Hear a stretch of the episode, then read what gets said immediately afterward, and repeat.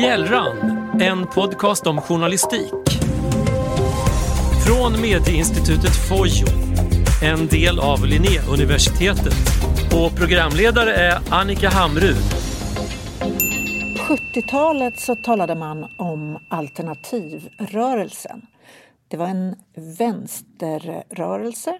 Det var ganska mycket musik, men också demonstrationer och eh, att man eh, ville leva utanför normen på olika vis. Alternativa medier på tjugo tjugotalet är inte alls eh, någonting liknande, utan det är faktiskt mer kanske en högerrörelse.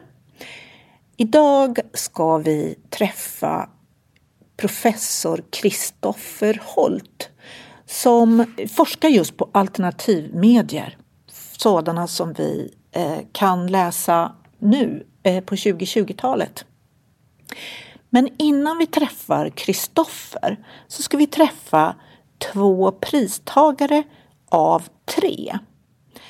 Här innan jul delades nämligen det första gyllene Bjällranpriset ut. Och de som fick det var S V T:s Rysslandsdesk. Mer bestämt Linus Svensson, Maria Lapenkova och Henrik Silver. Motiveringen till priset var att de på ett systematiskt sätt har utnyttjat den senaste fact-checking-tekniken i syfte att ge tittarna en så sann bild som möjligt av Rysslands anfallskrig mot Ukraina. Samtidigt har redaktionen på ett transparent sätt visat tittarna hur de arbetat. Och jag säger då välkommen till Linus Svensson och Henrik Silver. Tack så mycket. Jag skulle vilja bara höra, eh, hur började det egentligen med att ni började arbeta på det här viset med fact-checking och verifiering vid desken där? Linus? Eh, du kan ju bakgrunden bättre till hur initiativet startade. Mm. Så här var det att eh, S V T, vi har haft korrespondenter i Ryssland sedan Ja, sen före det att muren föll, jag tror den första sedan sjuttiotalet, då vi har haft en väldigt bra kontinuitet. Sen så kom kriget. Bert Sjönström då, som var vår korrespondent, han hade ju varit där i väldigt många år, fem tror jag det var, eh, och jobbade på övertid. Han skulle ersättas och han lämnade landet. Eh, vår nya korrespondent Karlfrid Kleberg har inte fått visum än. Vi insåg då att hela den här mediasfären i Ryssland skulle bli svårare och svårare bevakad i landet. Också med tanke på att de internationella nyhetsbyråerna, de stora nyhetsbolagen, de blev tvungna att vara lite försiktigare eh, än vad de hade varit tidigare. För att det finns då risk att åka i fängelse till exempel. Och det eh, var ett initiativ från S V T:s ledning att vi måste göra någonting åt det här. Vi måste kompensera för det faktum att Bert lämnar landet och vi måste hitta egna stories.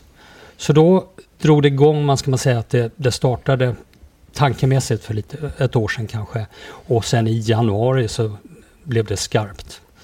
Och det för mig var då, som en gammal analog journalist, eh, jobbat med tv länge, så blev det plötsligt ett, som ett nytt arbete, nya metoder, ny teknik.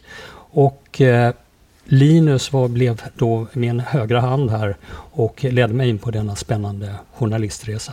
Ja, just då vi kom in på verifieringsbiten. Det var ju någonting som vi egentligen själv fick utforska och det var till stor del självstudier.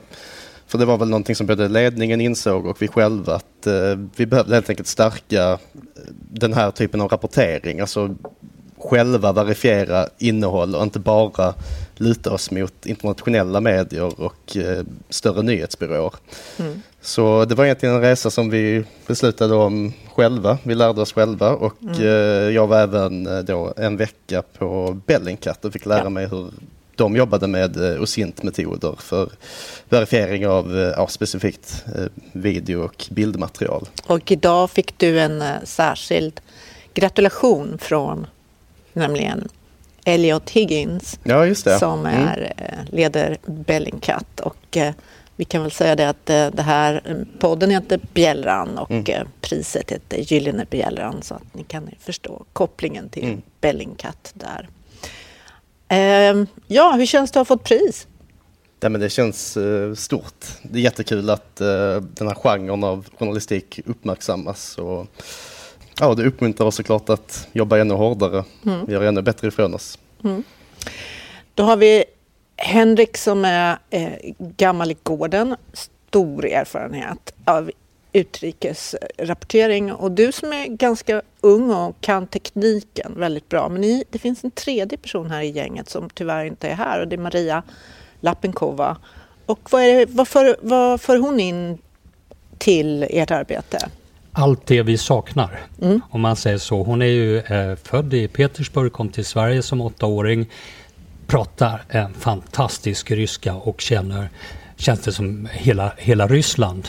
Eh, hon är otroligt nyfiken, och då som lokalreporter som hon arbetade som tidigare i Eskilstuna, Västeråsområdet, eh, självgående, mm. ständigt på nyhetsjakt, eh, kommer varje morgon glad som få och säger jag, den idén och den idén, den idén, vad ska vi satsa på idag? Mm. Och eh, nej, men det är som ett självspelande piano där på något sätt, och hon, hon hittar alla de här nyanserna, hon hittar de spännande människorna, för det är ju trots allt så att i Ryssland, mm. visst, nittionio procent av befolkningen är tyst eller vågar inte säga någonting, nej.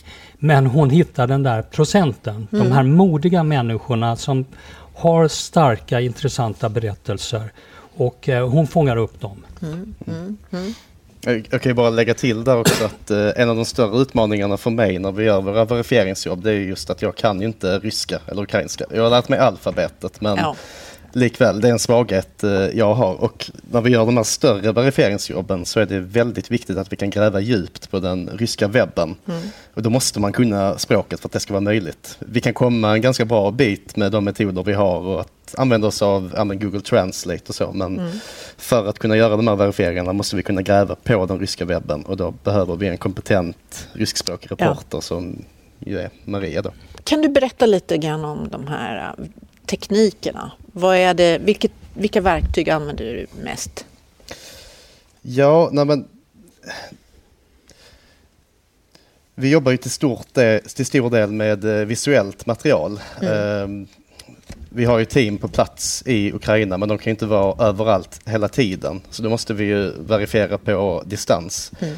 Och eh, någonting som verkligen sticker ut med det här kriget är ju det enorma bildmaterialet som har sprid, börjat spridas på sociala medier, både från Rysslands och Ukrainas eh, sida. Och det är klart man vill visa upp en fördelaktig bild, man vill visa upp framgångar. Eh, så de här bilderna kan ju vara vinklade åt det ena eller andra hållet. Mm.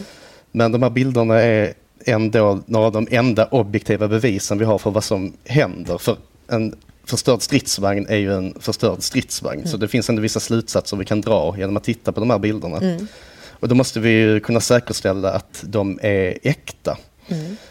Så vi använder oss av olika metoder för att kunna göra just det. Mm. Och geolokalisering är kanske den främsta metoden, som är bland de mest effektiva metoderna för att verifiera just bildmaterial. Och det mm. innebär att vi helt enkelt kollar upp, var har den här videon filmats? Stämmer det att den filmades vid fronten i Bachmut?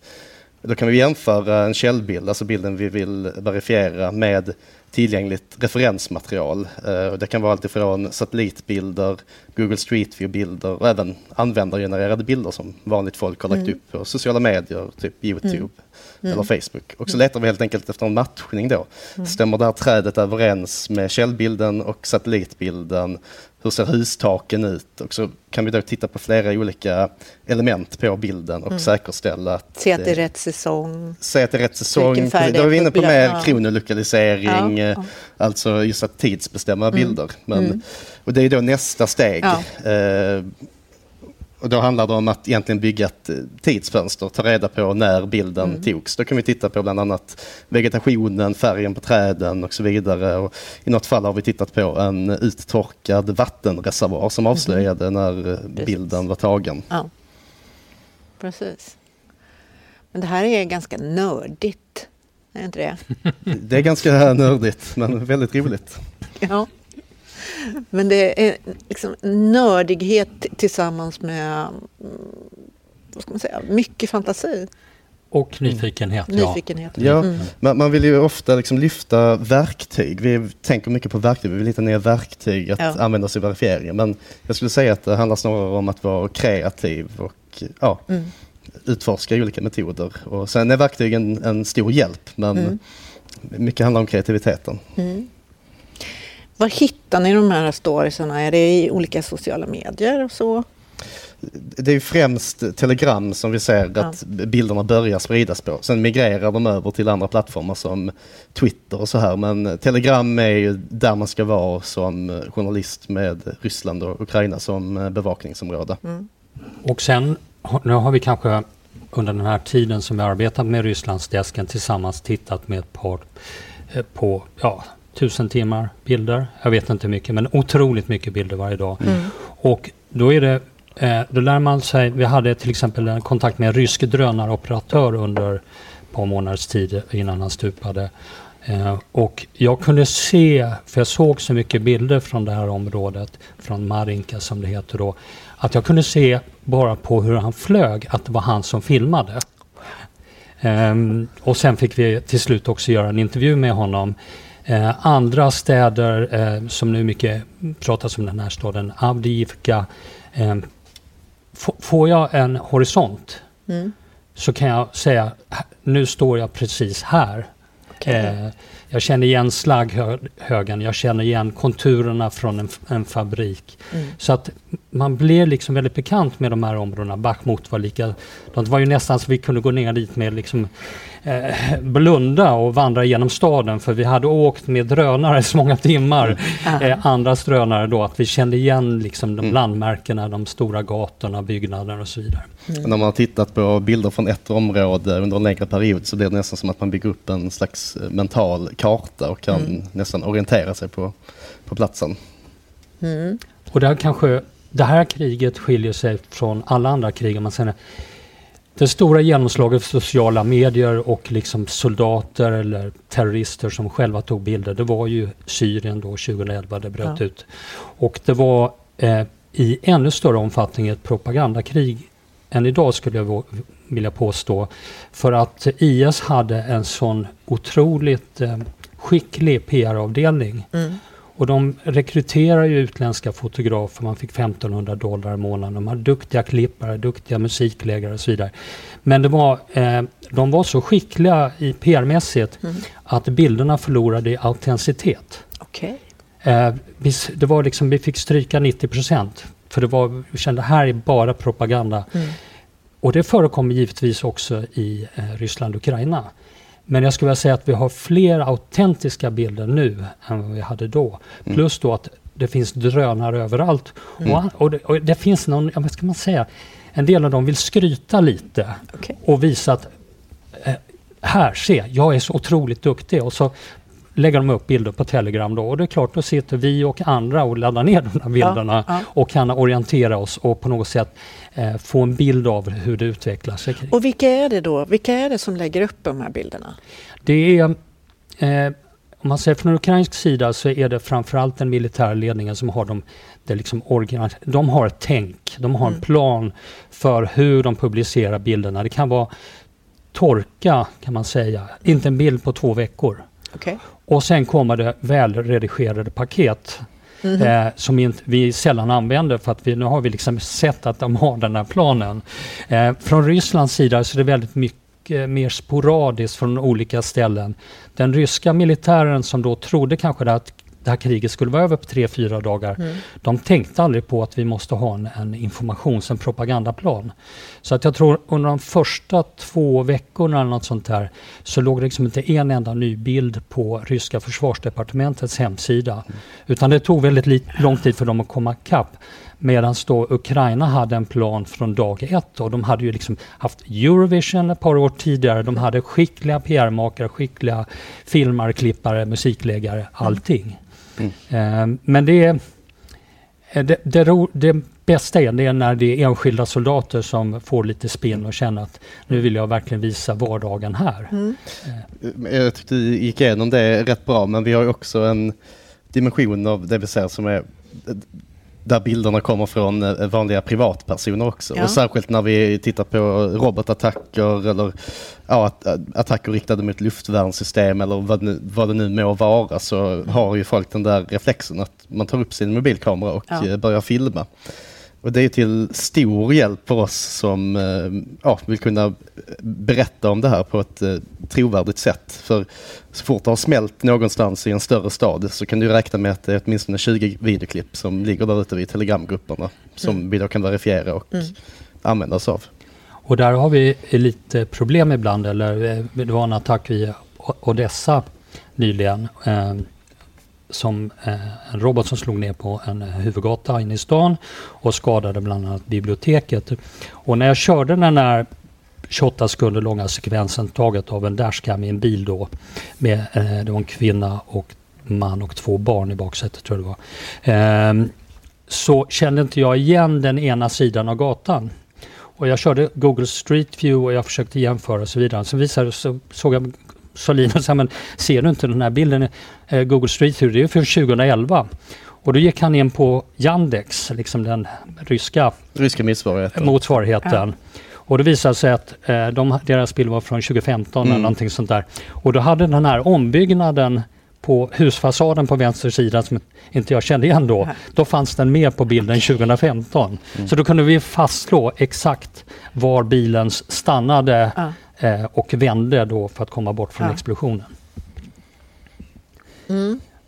Och det vi saknar lite, det är liksom uppdaterade satellitbilder. Det kommer lågupplösta mm. ganska kontinuerligt, men de, från något som heter Sentinelman. Ja, ja. Mm. Och de äm, ger oss en, en vägledning. Vi kan mm. se om det har liksom brunnit väldigt mycket i ett område. Det finns andra verktyg också. Mm. Men de här högupplösta bilderna som då kostar hur mycket pengar som helst, mm. äh, de har vi inte åtkomst till. Ibland så finns det en firma som släpper lite bilder till journalister mm. gratis så man kan fråga efter ett visst område. Mm. Men de har ju också, jag kan tänka mig nu, vi, vi skulle gärna vilja ha bilder från eh, floden Dnepr nere vid Sjönström där ukrainarna har gått över på fyra ställen under de senaste månaderna och försökt upprätta ett brohuvud. Eh, men det ligger ju inte i ukrainarnas intresse att de bilderna blir publicerade och ukrainarna står i kontakt med amerikanerna som säger till det här företaget att de där bilderna får ni inte släppa. Så det, det är ett problem. Ett annat verktyg som vi också kan använda ibland är ju NASA Firms, alltså deras satellit som registrerar bränder. Och de används väl kanske för att bevaka liksom hur skogsbränder och så sprids i vanliga fall, men vi kan ibland använda dem för att då faktiskt bekräfta att en explosion har inträffat på ett särskilt område och på så sätt verifiera när i tiden en robotattack eller en drönarattack har skett också. Så åtminstone för att belägga att ja, det här skeendet har ägt rum. Så det är många, många öppna källor som är till hjälp i det här jobbet. Vad kommer ni att göra nu då? Eh, ja, alltså med det här priset eh, så... Jag vet inte om folk kommer ha liksom allt för stora förväntningar att vi ska liksom åstadkomma underverk och sådär, men det ger ju oss väldigt mycket energi. Mm. Eh, det är väldigt roligt, jag känner mig nästan lite fnittrig. Mm. eh, och, och det kommer liksom, det här är, jag menar, när det, när det regnar på, på klockan, eller på prästen så stänker det på klockan och lite så att jag har från S V T att de vill verkligen satsa på utbildning. Det här liksom, mm. det, vi tycker ändå vi att vi bara fortfarande för, i första steget eller andra steget möjligtvis. Men att fler på redaktionen ska få lära sig den här, de här nya verktygen. Mm. Um, men på något sätt är det ändå liksom, kommer, tror jag vi kommer backa journalistiken på ett sätt. Mycket då med hjälp av Maria, för att det är ju människorna vi vill träffa. Mm. Vi har ju då två team som reser till Ukraina, där får vi väldigt intressanta och starka berättelser. Men det är att hitta de här människorna som bor nära gränsområdet eh, då på den ryska sidan och få mm. höra deras röster. Och det, det ska, där ska vi lägga ner lite mer energi, för det är väldigt svårt att få dem eh, att prata. Ja. Mm. Mm. Mm. Jag tänker ni kan också kanske inspirera Um, andra delar av uh, så att det inte bara är Rysslandsdesken som ska jobba med det här. Nej, verifiering behövs ju på alla områden. Det är ju tydligare än någonsin om vi bara tittar på eh, kriget mellan Israel och Hamas och mängden ja. desinformation som sprids i svallvågorna av det kriget, mm. så är det väldigt tydligt att behovet är större än någonsin. Ja, precis. Särskilt eftersom det är så polariserat eh, så finns det många intressen för att sk- sprida en, en, en särskild bild, mm. tänker jag, just i det här kriget. Och vi, vi känner så här, vi behöver inte alltid vara först, för att, um, men vi måste alltid ha rätt. Ja. Uh, det får gärna la, ta lite tid. Ja, då kanske de snurrar de här bilderna på sociala medier och andra kommenterar. Det finns ju några i Sverige som le- är väldigt flitiga på, mm. på Twitter och som lägger upp mycket bra och intressant också. Men det, vi måste ha rätt och det måste få ta tid. Um, och där känner jag i alla fall att Linus har kommit så mycket längre, men jag behöver liksom mera verktyg för att mm. verkligen gå till botten och hitta den sanningen, så nära sanningen vi kan komma.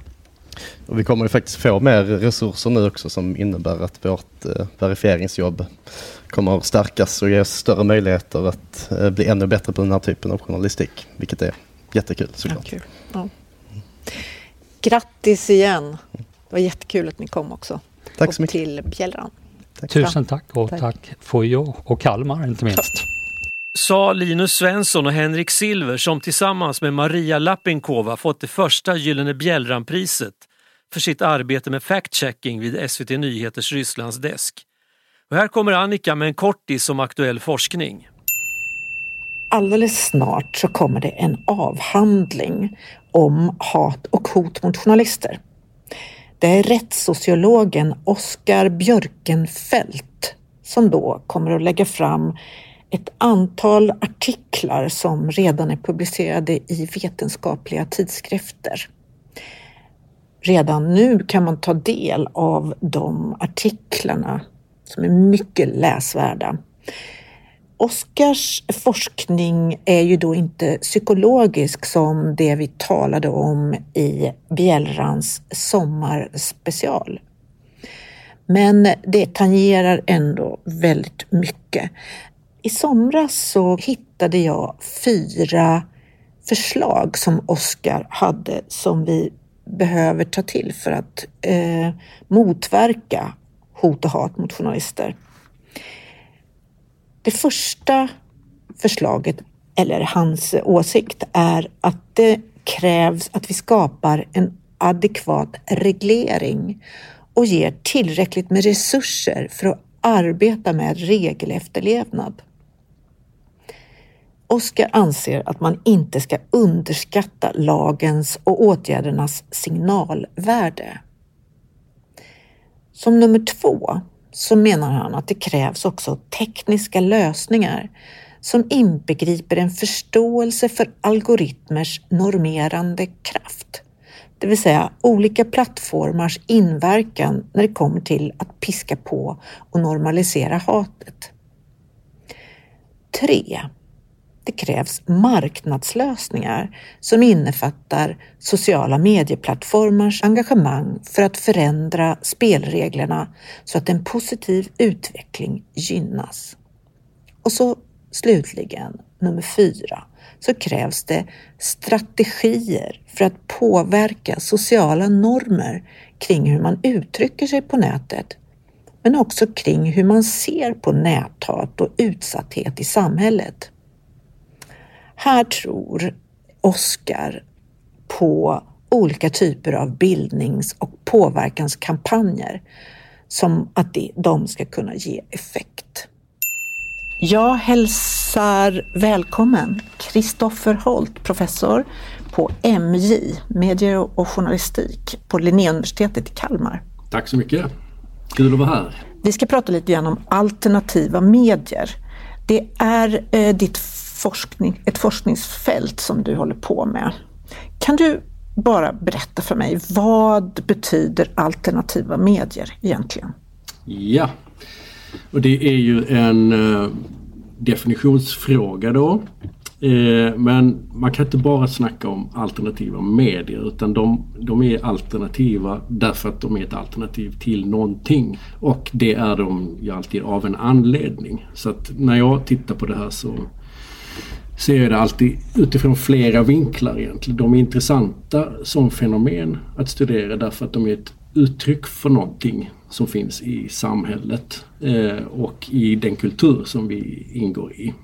Eh, och alternativa medier, som jag har definierat det, handlar om eh, olika företeelser som själva signalerar på ett väldigt tydligt sätt att de är kritiska mot den eh, gängse mediebevakningen som präglar ett visst mediesystem, och att de eh, protesterar lite grann mot hur verkligheten beskrivs i traditionella eh, mediesammanhang på, på alltså de stora nyhetskanalerna och i de, i de etablerade tidningarna.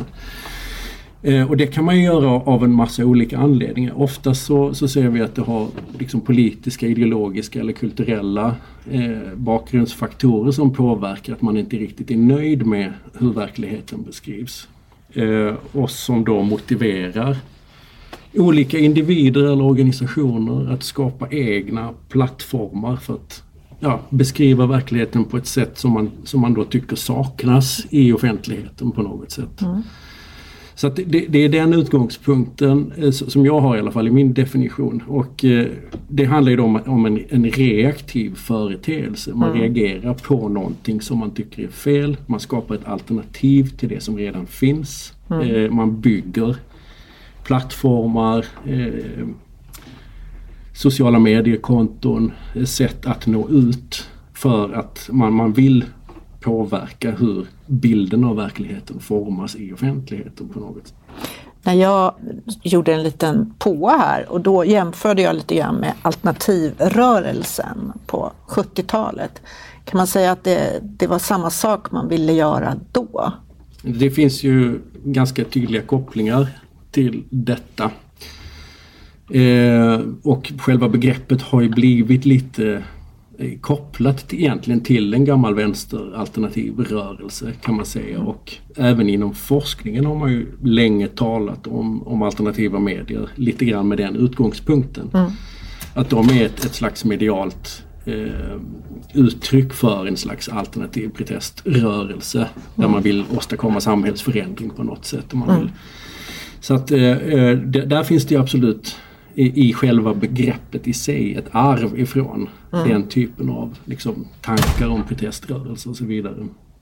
Men det jag, det jag har tagit fasta på i min forskning och sett ett behov av, det är egentligen att omdefiniera den, eh, det historiska bagaget, skulle man kunna mm. säga det. Därför att det blir också ofta normativt kopplat. Så alternativmedier sågs så länge som goda medier, de mm. fina medierna, de som slåss emot de stora, eh, de, som, de som protesterar mot, eh, mot maktutövarna eh, och de som äger alla företagen. Alltså, mainstream sågs ju tidigare med som, som, en, som en del av liksom ett elitskikt i samhället som, mm. som, som också var kopplat till de som har ekonomiska intressen, där man speglar en bild av verkligheten som gynnar vissa intressen och så vidare.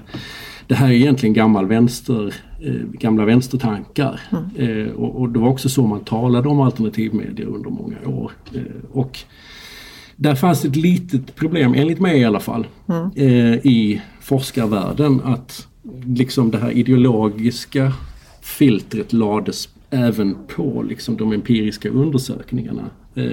Det, det visade sig i vilken typ av fall man valde att undersöka.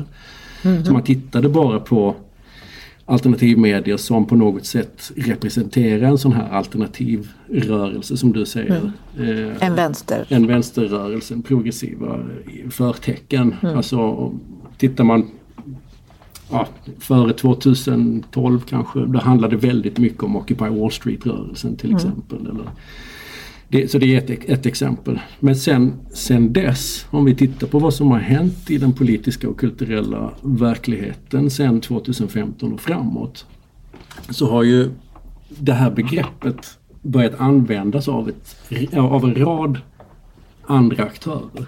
Mm. Inte minst då på, på högerkanten. I Sverige så var det ju tydligast med, med, med liksom folk som var kritiska mot, mot invandringspolitiken. Och det, var, det var lite så jag kom in på forskningsfältet, därför jag såg att ja, men i Sverige har vi ser vi helt plötsligt ett antal fenomen dyka upp, inte minst på nätet, där folk började uttrycka sig och använda ordet alternativmedia ja. om sig själva. Eh, och där menade man att man representerar någon slags gräsrotsrörelse i samhället mm. eh, som blir missrepresenterad i, i offentligheten, som inte får komma till tals. Mm. Eh, och man skapar plattform precis på samma sätt som, som den här gamla tanken var. Och enligt mig i alla fall så måste man ju då tänka om lite grann kring definitionen. Eh, ska man verkligen lägga ett ideologiskt färgat normativt raster på våra studieobjekt när ja. vi som forskare försöker, ska försöka förklara eh, den sociala verkligheten som vi ser. Mm. Så att där har jag ägnat mycket tid åt att försöka skapa en definition som, som möjliggör att man kan använda liksom det teoretiska ramverket även för att titta på, alltså oavsett vilken ideologi som mm. företräds i de här alternativa rörelserna. Mm. Det intressanta här är ju att, okej, okay, vi ser ju att, att det finns då människor som är väldigt arga eller upprörda mm. eller som brinner väldigt mycket för olika frågor som de tycker mm. inte får lov att komma fram. Eh, och så skapar de med engagemang och eh, resurser från olika håll plattformar för att föra ut detta. Det här har vi ju sett påverkar Eh, inte minst eh, alltså samtalston och så vidare i det offentliga samtalet. Eh, kopplar då på hela utvecklingen med sociala medier och eh, algoritmer och så vidare. Mm. Så har vi ju liksom en bra bild av, av hur, hur det har utvecklats de senaste tio åren. Eh, vi har ju sett en, en, en väldig... Polarisering har man ju pratat väldigt mycket om i många år, men den, mm. den är ju påtaglig. I alla fall på ett symboliskt plan om man bara rör sig i medierna. Eh, och det här får ju konsekvenser för hur debatten förs. Det får konsekvenser för vem som vågar uttala sig om olika saker. Eh, mm. Det får konsekvenser på en massa olika planer. Och, och som medieforskare då så tycker jag att det är det som är det intressanta mm. att titta på. Det är det vi ska försöka förklara. Varför uppkommer de här fenomenen? Vilken effekt har de faktiskt? Eh, hur, hur stor genomslagskraft har de mm. eh, och hur bör också på en, på en normativ teoretisk nivå, hur bör man förhålla sig till dem eh, till exempel mm. från ett traditionellt journalistiskt perspektiv, från politiskt håll och så vidare. Hur ska man hantera det, den här mediefriheten som vi har eh, som har blivit otyglad på mm. något sätt och, och som genererar ett antal konsekvenser som liksom uppfattas och, och känns som problematiska på många olika sätt. Ska vi liksom berätta, vilka är det egentligen? Vad, vad heter de? Vad, vilka, vilka är det du studerar? Eh, I Sverige då, för det är ju den kontexten jag har tittat på, mm. så har jag har tittat på framförallt de invandringskritiska alternativmedierna som jag kallade dem för. Mm. tjugohundrafjorton ungefär, när jag upptäckte att det här började bli ett fenomen som vi måste ta på allvar. Så det, det är den utgångspunkten, och då var det ju Fria Tider och Nyheter idag och eh, Samhällsnytt fanns ju inte då, utan det var, det var en föregångare då, mm. som hette A-pixlat. Och, och innan det så var det politiskt inkorrekt. Precis, mm. precis. Så det var ju den typen av fenomen som jag började titta på. Eh, tittar man i andra länder, då är det en annan uppsättning av mm. eh, medier som, som intar den här positionen i offentligheten på något mm. sätt. I England till exempel så är det ju fortfarande, när jag pratar med engelska forskare, ganska mycket vänsterinriktade medier som är liksom alternativa. Mm.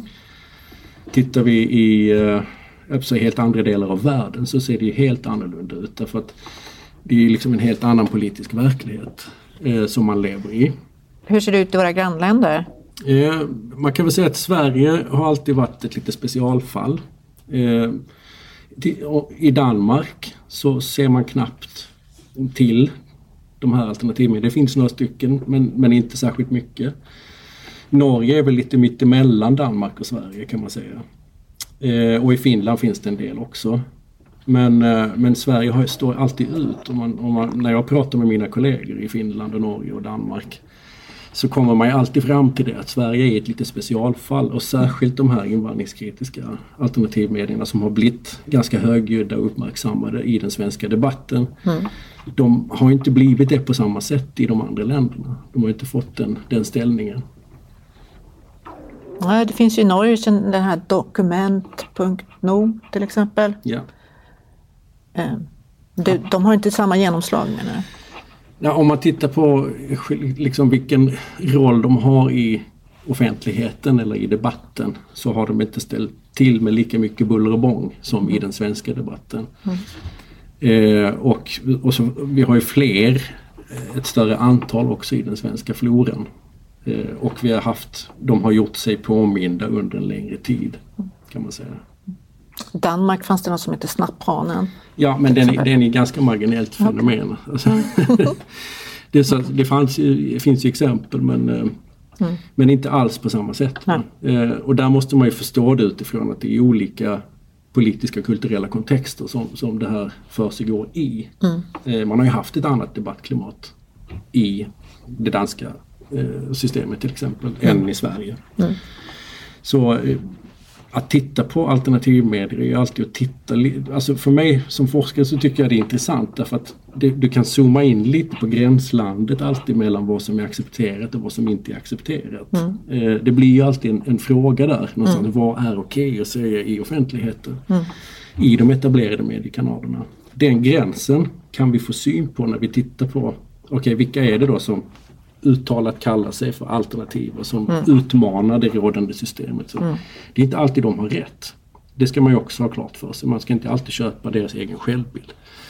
Men jag utgår alltid ifrån det när jag försöker hitta de här fallen. Mm. Eh, vilka är det som talar om sig själva på det här sättet? Mm. Ja, då får man ju syn på, okej, okay, här har vi någon slags gräns, en diskursiv gräns eh, och, som pågår inom ramen för ett samhälle om. Det är en slags förhandling om vad man får lov att säga och vad man inte får säga egentligen. Mm. Vem som ska få samtalsutrymme, vem som inte ska få det. Det tycker jag är väldigt fascinerande att titta på. Mm. Det säger väldigt mycket om, om den politiska debatten, om hur människor subjektivt då upplever eh, de här gränserna. Mm. Sen om de är faktiska eller inte, det är en annan fråga. Men, men att det finns uppfattningar om att vissa saker får man lov att säga, andra saker får man inte säga. Det är väldigt intressant, tycker jag i alla fall. Mm. Jag tänker på de här som, vilka det är ändå som är alternativa medier. Det är några av de här eh, som får ganska mycket uppmärksamhet. Det är ju äldre och har en nazistisk kanske profil. De, de uppstod ju inte tjugo fjorton, utan de har ju funnits sedan, som jag minns, från nittiotalet och så. Men ingår de i den här, numera i den här gruppen? Det har de ju, det har de ju alltid gjort. Och det finns ju en längre tradition bakåt, mm. även utanför nätet. Alltså med, med små eh, liksom underjordspublikationer och så vidare. Mm. I den högerextrema kretsen. Så de, de är ju absolut...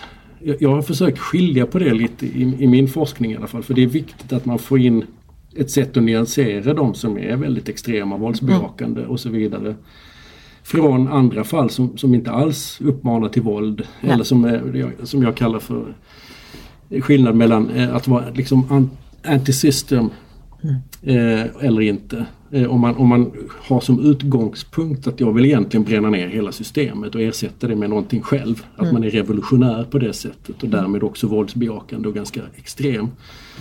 Då ut, ut, utgör ju själva ideologin i sig ett större hot mot liksom, demokratin och offentligheten. Mm. Men det, det är ju inte alls alla som är alternativa som är där ute och tassar. Eh, och de är ju ofta ganska marginella. Mm. Eh, och så har vi samtidigt, det finns då ett mellanläge där mellan att vara accepterad i finrummen eh, och att vara där ute på, på, längst ut mm. på kanten.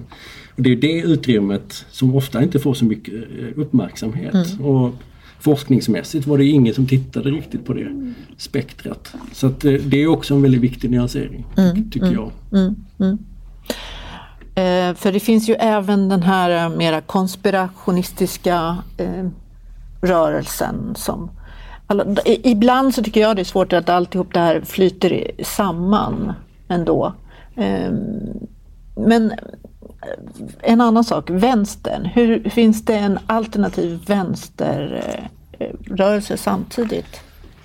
Eh, det gör det, absolut. Mm. Eh, och igen, Det är kontexten och det politiska klimatet och det kulturella klimatet som, som eh, lite sätter ramarna för vad som är accepterat och vad som inte är mm. accepterat. Eh, som jag sa, i andra samhällen så har vi mer vänsterinriktade alternativmedier. I Sverige så ser vi att den politiska verkligheten har ju ändrats de mm. senaste åren. Mm. Eh, det förskjuter ju lite grann de här eh, diskursiva gränserna för mm. vad man kan säga och inte säga mm. i, i, i de etablerade medierna. Det har vi ju sett väldigt tydligt. Och då ser vi helt plötsligt att det dyker upp då på andra kanten mm. folk som säger nej men hörni, nu har ni gått för långt åt det här hållet och jag känner att det här perspektivet inte längre får höras och mm. då skapas ett sådant behov. Tror du att det nu kommer att komma flera sådana här initiativ på vänsterkanten? Det tror jag. Mm. Det är på gång. Jag, jag är nyfiken på hur stora är de jämfört med de traditionella medierna?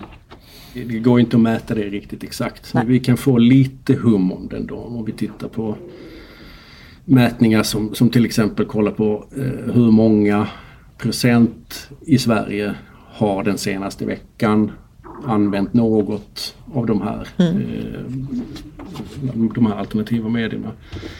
Så där, där har jag hjälpt eh, Reuters Institute lite med att få fram en, liksom, ja, en liten lista på eh, alternativmedier i Sverige och sen så ingår det i deras stora mätningar.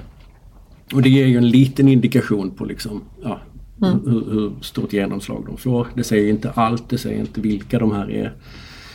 Eh, men, men där i den senaste mätningen så, så ligger, jag tror det var Nyheter idag, Fria Tider och Samhällsnytt är med på den listan. Mm. Eh, men det ligger ut sju procent av befolkningen mm. som, som den senaste veckan liksom har tagit del av innehåll därifrån. Mm. Så att det, det är ju inte ingenting. Eh, men det är ju heller inte liksom femtio procent eller, eller så. Så det, man, man får sätta det lite i perspektiv där. Mm. Men det, det ligger ju på samma nivå som eh, kanske Sydsvenskan eller någon sån lite större regional tidning. Mm. Mm. Vad, vad, är, vad ser du nu i, i pipeline? Vad, vad kommer att bli den nya sena, nästa trend? Nästa trend tror jag är, för det är en annan sak man ska komma ihåg, det här är dynamiskt. De här, de här förhållandena är inte statiska. Den politiska verkligheten, den kulturella verkligheten förändras och därmed så, så förskjuts också de här Eh, gränserna. Eh, och det som igår var alternativt kanske inte eh, är alternativt idag på samma sätt. Eh, så den utvecklingen tror jag är, är liksom nästa steg. Mm. Vi ser redan tendenser till detta, till exempel Nyheter idag och så vidare. Hur alternativa är de egentligen?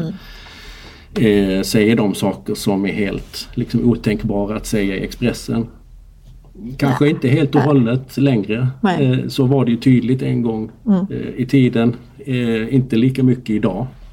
Och personer därifrån figurerar i traditionella medier och så vidare. Så gränserna håller på att suddas ut och de är inte lika tydliga längre. Nej. Så att det är en dynamisk utveckling. Det beror ju också på hur det politiska landskapet ut, utvecklas. Man måste alltid tänka de två tillsammans. Mm. Mm. Mm. Men tänker sig teknik då, vilken teknik kommer de att använda? Alltså samma som alla andra. Alltså vi har ju A I, du kan helt plötsligt maximera produktionen av content på ett mm. helt annat sätt. Du kan också använda det i analyssammanhang. Du kan, så det tror jag, det vore dumt att inte tro att de också kommer använda det, precis som man gör inom den vanliga journalistiken. Och det för övrigt då en annan trend, professionalisering tror jag också kommer synas även i alternativmedierna. Som du sa, många av dem har gjort på länge. Mm. De har ju lärt sig under tiden. Så att de ser inte alls likadana ut som de, de gjorde för, för, för tio år sedan. Va? Utan det har ju hänt ganska mycket. Mm. Eh, återigen en diskussion om hur alternativa de är. För man kan ju vara alternativ även i det avseendet, i sättet man producerar och hämtar in information och så vidare. Ja, vi pratar ju om fact-checking och informationspåverkan och hat och hot här i, i den här podcasten. Och jag undrar då, när det gäller inf- alltså påverkan från desinformation från annan, andra länder, annan makt och överhuvudtaget så, är, det, är de här mer påverkbara? Är det den här vägen som man väljer att sprida saker? Det beror på vem man menar med man. Ja. Vi har ju sett exempel på det. Mm. Att, att det finns liksom tendenser, om vi talar då om specifikt om det ryska fallet, ja. till, med, med eh, kopplingar till, till olika av de här aktörerna. Eh, men jag, jag var faktiskt med och gjorde en, eller jag, jag, jag fick titta på data från en studie som gjordes i Danmark, där man tittade på nätverkskopplingar mm. eh, och de mätte specifikt och kopplingar. Det här är sociala mediesfären då, men det, mm. det är ett ganska bra sätt att titta på vilka har kontakt med varandra mm. i den här mm. sfären. Så kan man göra nätverksträd och så vidare. Eh, och då tittade vi särskilt, när, när jag var där hade en workshop, eh, på kopplingarna. Liksom, hur, hur mycket kontakt har de svenska alternativmediernas olika handles i olika sociala eh, medier? Hur mycket kontakt har de med aktörer som man vet är ryskkopplade på olika sätt? Mm. Och det var faktiskt ganska lite. Alltså det, det syntes inte särskilt mycket eh, just i den svenska kontexten. Det var lite mm. mer i Tyskland. Okay. Och så så det, det är väl den, eh, den empiriska inblicken jag kan ge ja. här. eh. Ja, nej men det, det, i vissa fall har vi ju sett att de är uppenbara. Men mm. eh, det, det, man undrar ju om det finns mera så här som inte är så uppenbart och tydligt. Alltså i Sverige har ju ryssarna jobbat med att försöka skapa egna liksom, mm. plattformar som Sputnik och sånt där. Ja. Men det har man ju lagt ner för det har inte, det har inte funkat riktigt i den svenska. Det, det funkar ju i andra länder men i Sverige så har inte det riktigt Nej, fast. det har inte landat riktigt, nej. nej. Och bara det att ha varit, eh, haft någon kontakt med Russia Today, det är ju, då är det ju fortfarande inte särskilt välkommen i svensk offentlighet. Ja. Eller hur? Nej, precis. Så det, det är inte ens i alternativ. Nej, nej precis. Om, om, om man ska svara på din fråga så då, de mm. hade nog inte valt traditionella medier i alla fall. Utan de siktar ju säkert ja. in sig på, på alternativa, lite mer konspiratoriska kanaler mm. som, som har någon slags grudge i alla fall.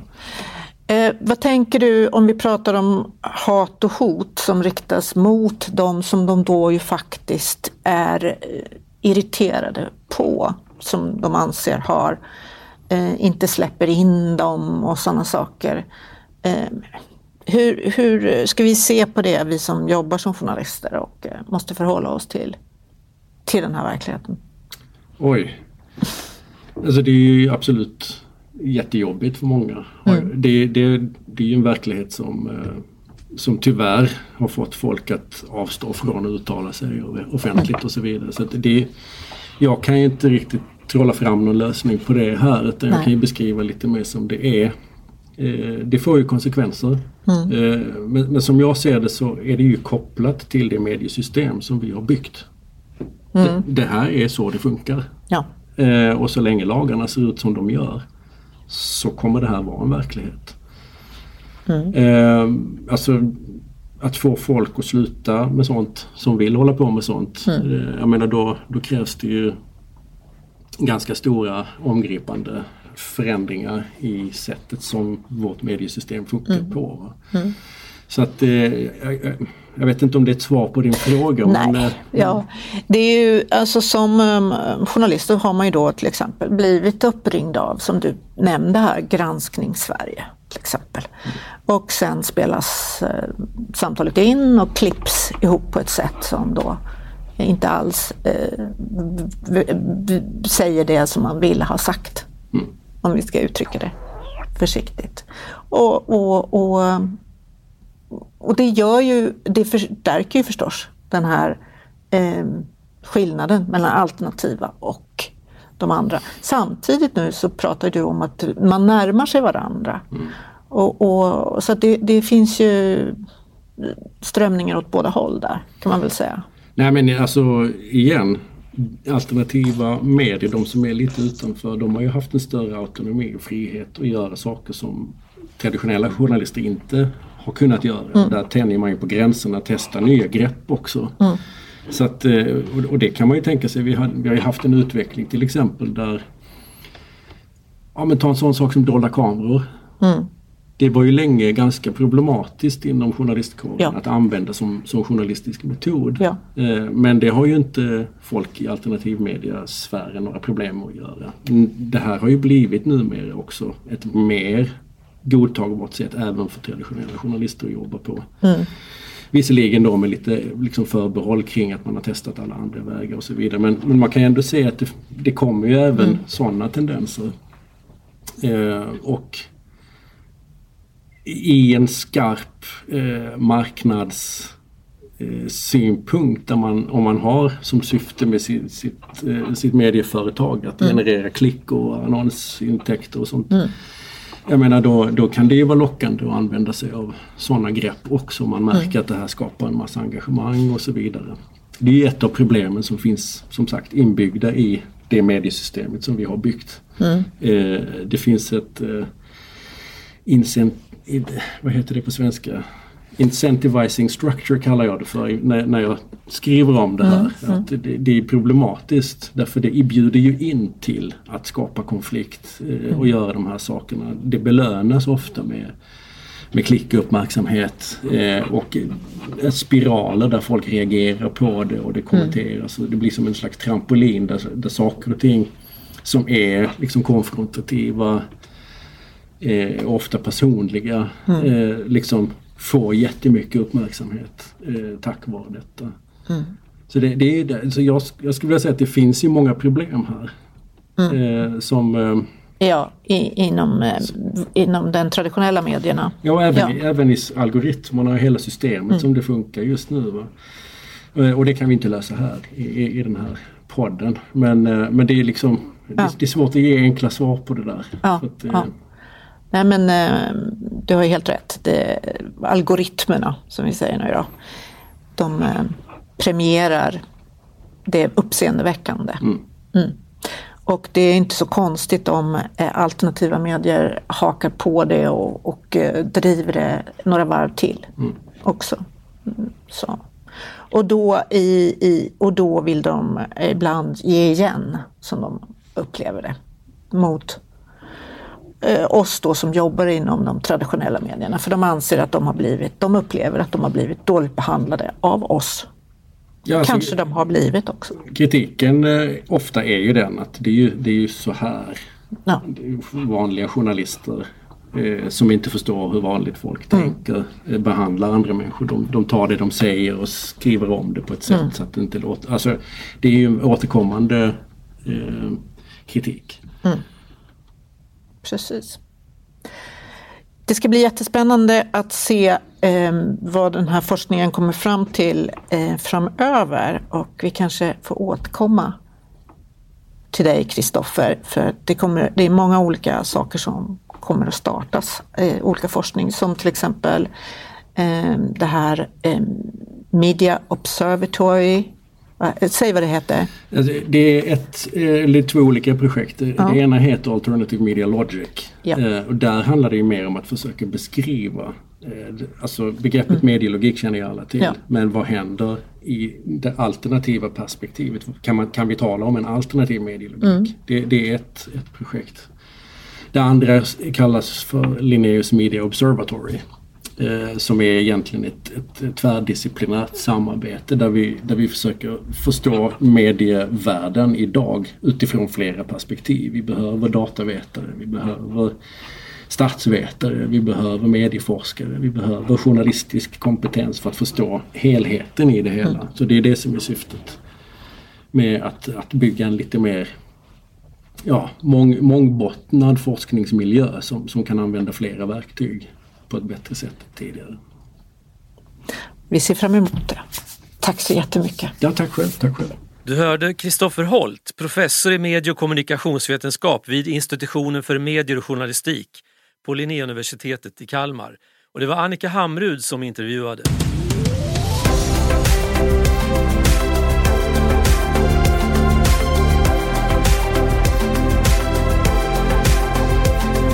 Du har just hört ett avsnitt av Bjällran, en podcast om journalistik. Från Medieinstitutet FOJO, en del av Linnéuniversitetet. Vill du komma i kontakt med redaktionen? Mejla i så fall till bjällran punkt fojo snabel-a eller nu punkt se.